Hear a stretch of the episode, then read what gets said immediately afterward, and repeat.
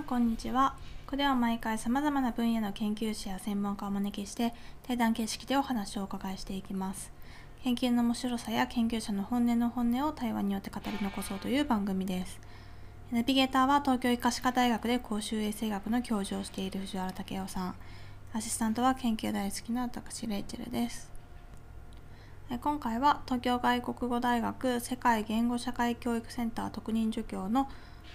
古川貴子さんの最終回になります。日本の政治とヨーロッパの政治についてお話しいただきました。そして最後に日本の学生の方々へのメッセージもいただきました。ぜひお聞きください。すごい素朴な質問なんですけど、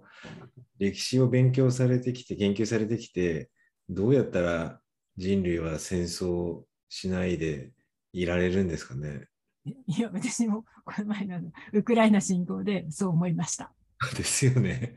だってこう、全く同じパターンですよね。こここういうやり方っていうのは全く同じパターンで、で、いや、やっぱり勉強しないんだろうなっていう、歴史のこと忘れちゃって、こんなことやってこういうことになるのにっていうのは、まあ大体分かってるわけですよ。その子大体どんな風になるかなぐらいの、その、要はナチのことを見ても、まあもちろんそれ以前の戦争、第一次世界大戦を見ても、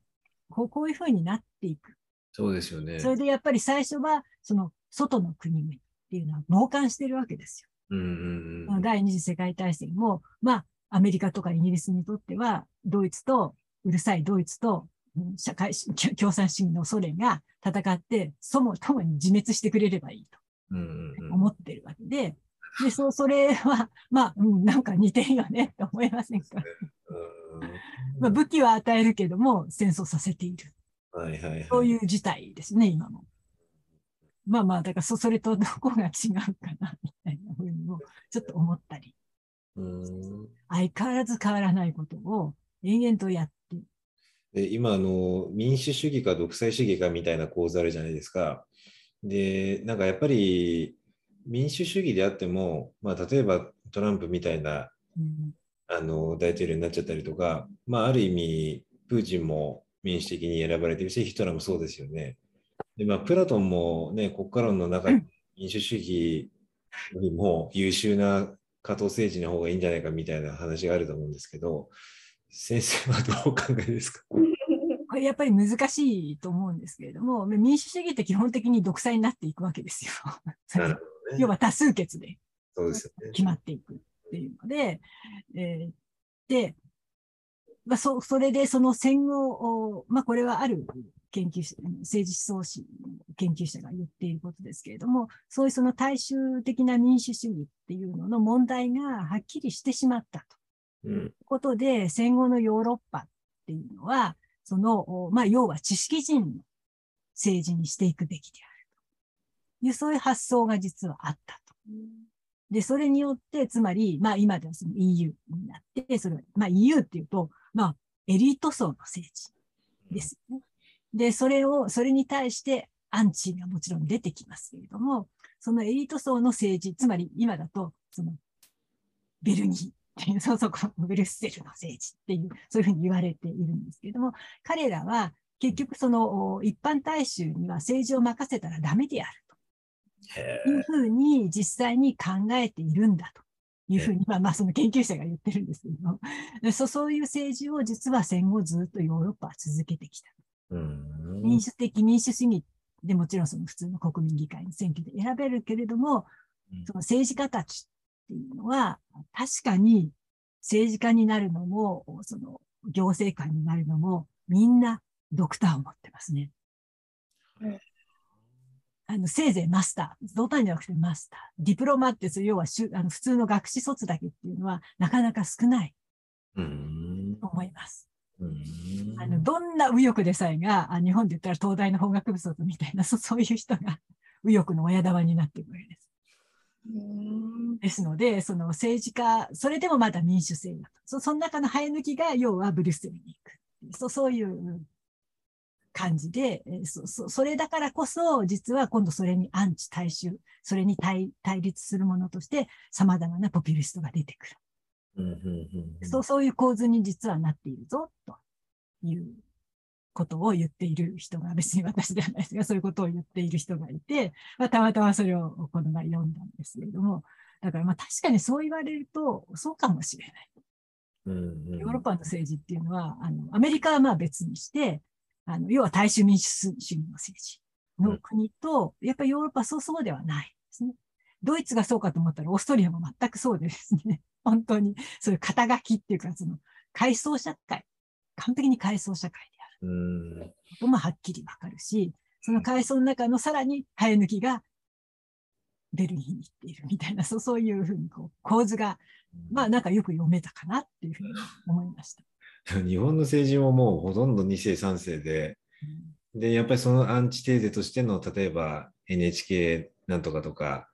平和とか、なんかすごい似てますよね。まあまあ、そうそうですよね。あの、まあそ、そこ、それに、やっぱり、ただ、その、ヨーロッパの政治家たちはもっと、ななんていうの、普通、普通、普通って言い方変ですけれども、一般の人に声をかけますね。それも特別扱いじゃないです。うん、あの、なんていうのかな。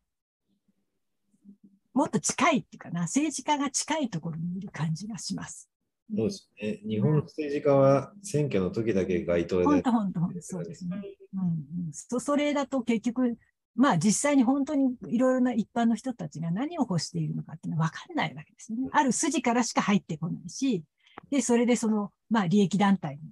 中心になって、陳情に行った人たちにだけこう声をかけるとか、そうそういう形になっちゃうじゃないですか。そうすると、まあそれ、それには関係しない人たち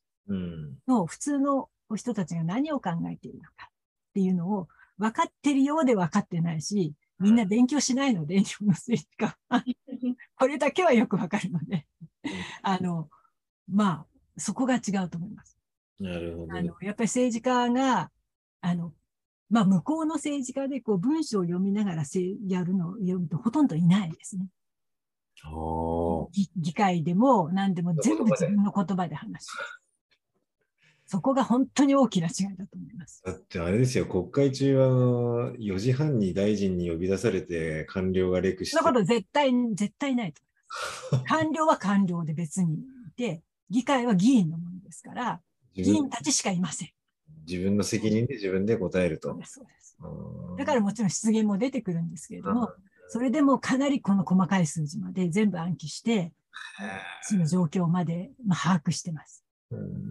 各州の首相になるような人たちは、それこそやっぱりすごいと思います。うん、うん、やっぱそこ、そこが日本の政治家と全然違う。なるほどですね。というふうにいつも思っていて、だからそれだけやっぱりその近いんですよね。いろんなこと分かってるから、でしかももちろん知識もみんなそのドクターを持ってるような政治家ですから、学術的なこともよく知っている。なるほどですね。で、大体みんなお医者さんだったりする人が多かったりするわけですよ。うんうん、今のオーストリアの社会民主党の党首女性ですけれども、この人医者です。ドクター持ってる医者ですから、うん、そういう人たちがこの前のそのコロナに対しても、いろいろこう指図するわけですよ。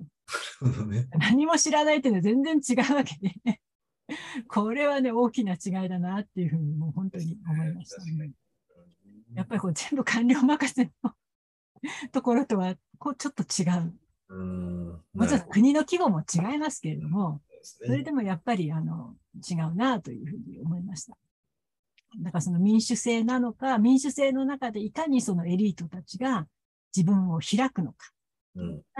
その民衆とのこう結びつきを強く持っていけるかっていう、うん、そこでない、それができないと、本当にその一般のポピュリストになってしまって、ポピュリストっていうのは、ポピュリスト、人気はあるんだけれども、やっぱりそれもある。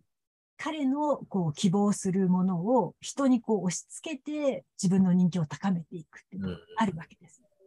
だからそれに同意する人とそうじゃない人がはっきり二つ分か分かれてしまう。分断進めてますよね、ポピュリストって本当そうですよ、ね。だからまあ難しいんですけれども、でもやっぱりそれをいかにこうちゃんと知識があって、ちゃんと行政力もあって、あの、いろいろなことを知っている政治家が、うん、民衆に開かれるか、うん、そこら辺が多分一番大事なのかなと。で先生、あの、いろいろお話を伺っていて、その若者に注目されていたりとか、まあ、今の政治の話でも政治家になる人のはおそらくまあ学生あるいは大学院を出てる人に日本もなってほしいし選ぶ人あるいはオピニオンリーダーっていうところでの日本の学生の役割というか、うん、期待したいことっていろいろとあると思うし先生も普段接せられていろいろ思うことあると思うんですけど、うん、あの今の日本の学生さんのこうまああり方というかどうどうアドバイスするとしたらどんなことを話したいですか？これやっぱりその大学によって違うと思う。うん、例えば、じゃあ、まあ、外大、外大。外大を、やっぱりこれは多分中等教育、うん、小学校、まあ、ずっとその大学に入る以前の教育のせいがすごくあるなというふうには思うんですね。で、あの、みんな勉強のできるいい子でうん、その素直で、うん、こう、まあ先生の言ったことを信じちゃうみたいな。そういう学生が多くなったんじゃないかなっていうふうに思います。そうですよね。だからそこがちょっと違っていて、もっとなんか、本当だったらバンカラでいいわけです。うんうんうん、もっといろんなこと自分で勉強して、もう大学なんかに来なくてもいいいいから、とにかくいろんなことやってみるだとか、勉強してみるだとか。でそうそういう力が本当は学生には必要で、で、そう、いい子たちがそのまま、要は4年間でとにかく他のこともしないで、留学も行かないで、とにかく4年間だけ大学に行って、それでその就職、できるだけいいところに就職して、だからガリ勉になって成績だけこう、高くしようという、そういう子たちも増えてきているので、で、それがその社会に出て、やっぱりそのままその、なかなか適応するのは難しくなるわけですよね。うん、自分が、まあ、はっきり言ってせ、経済的な面じゃなくて、精神的に自立していないまま行ってしまうわけですね。こうまあ、従順すぎて、うん。自分で考えるってことしないで、あの、まあ、自分の足で歩くということもしないで。だってもう今の高校、高校でも非常勤講師をしてるんですけれども、ママが言ったからこうするっていう 高校生がいっぱいいてですね。本当ですか？はい。ドイツ語を教えてるんですよ。上級って言ってあの、要は帰国子女たちなんですけれども。あそうそうか、前おっしゃってたやつですね。ママが言ったからなんとか検定を受けるとか、そそんな感じでですね、これはどうしようかと思ったくらいです。なのでな、なんでもその、まあ、親が決めたこと。うんうんうん、少なくとも、あの、他の大学もそうだと思うんですけれども、大学の入学式に親御さんが来るって、まあ昔からあったかもしれないですけども、その後、卒業式にも来るんですよね。ここの風習は一体何なんだろうと。ああ、みたいな、少なくとも私の学生時代それはなかった。というふうにも思います。だからその、なんていうのかな、その、自分で考えて、自分で選択するとか。例えば取る科目も、これこれこれって自分で選択するっていうことをしないように、こう、コースができちゃっている。うんうんまあ、そこら辺問題だなっていうふうに実は思っていて、あの、まあ、昔、外国語学部だった時には、もう本当に自由だったんです。うん、卒論も必修じゃなかった。うん、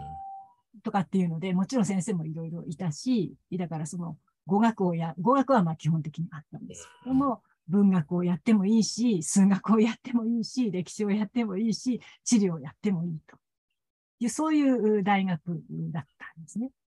で、それがやはりその学部によってこう決められて、二つに分けられる。今は三つになりましたけども、その中で何々コース、何々コースというふうにこう決められてしまう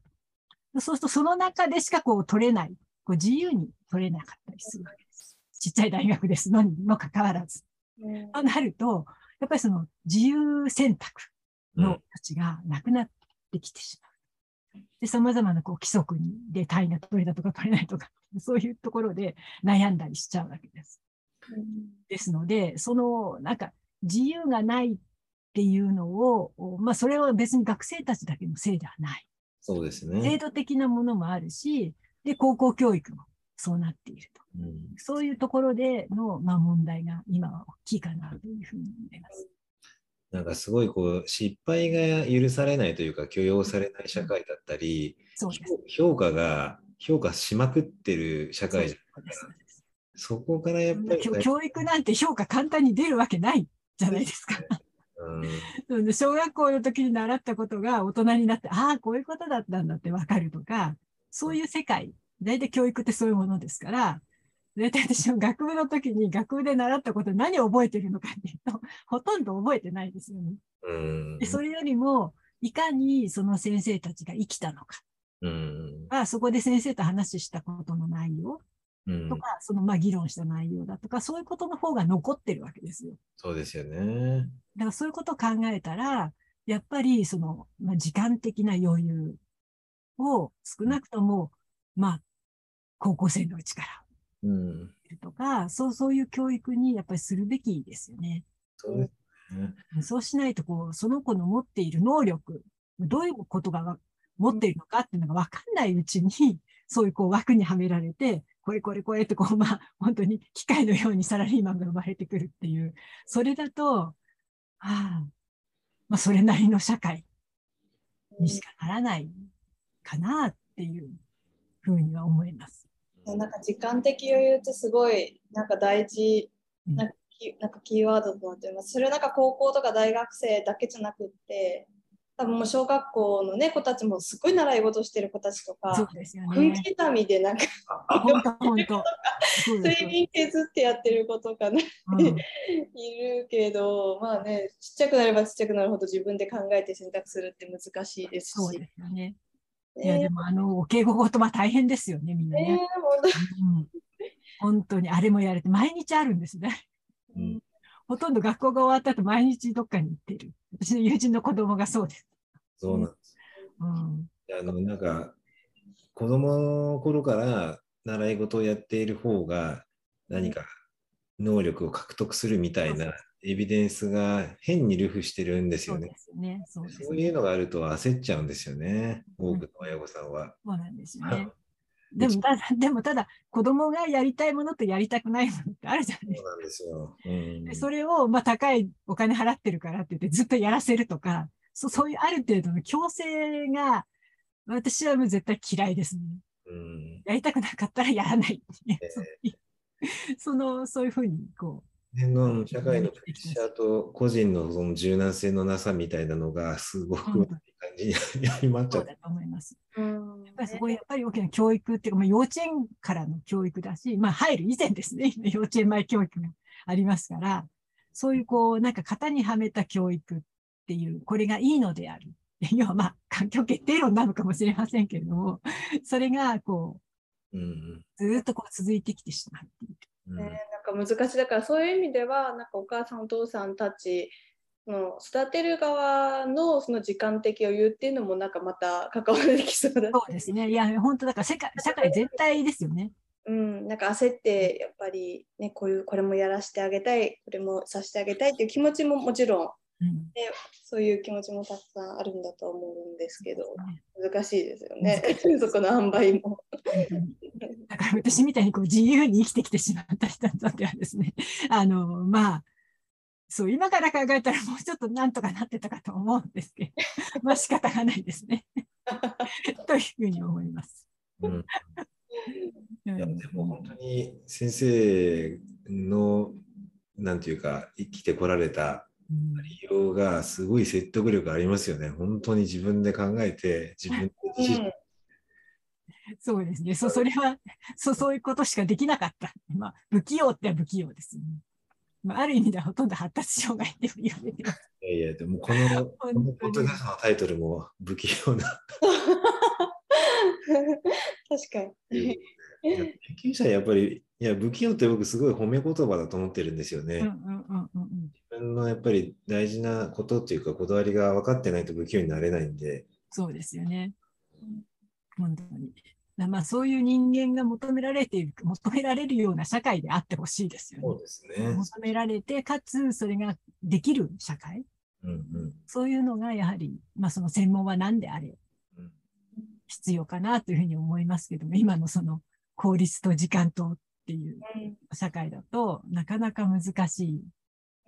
なと。憧れはあると思うんですね、多分。うん、いいなと思っている。だけどそれを実現することができないままっていう、それはやっぱり、まあ、統治する側というかですね、社会の上層にいる人たちがどう考えるかっていうのに、やっぱりかかってるんだろうなと。もちろんその下からの運動っていうのはあるんですよ。ああるのは分かってるし、それは私も関わってきてはあるんですけれども、でもそれを、まあ、やった証拠は残りますけれども、それが効果があるのかというと、やっぱりそれはあんまりないので、それをこう理解してくれるような人たちがちゃんとこう揃ってる。うん、まあ揃えられるかっていうのは、まあその国の人たちの力にもよるんですけれども、そこら辺の問題は大きいかなというふうに思います。うん、そうですね。でもなんかこういう、こう、なんていうか見方、ものの見方がこうやってこう残るっていうこと自体はすごい価値あるなって思ってるんですよね。うん、あのせめせめてもの本当に。レジスタンス。そうですね。そして、はい。本当に。まあ、そのうち化石になるかもしれない。ですね。はい、じゃあ先生、すみません、長時間、本当に。ありがとうございます。楽しかったです。ありがとうございます。ありがとうございました。じゃあ、あの、語りつきませんが、ちょっとまた、よければ。何かの機会があれば。よろしくお願いいたします。じゃあ、一旦これで、あの、収録は終わりたいと思います。ありがとうございました。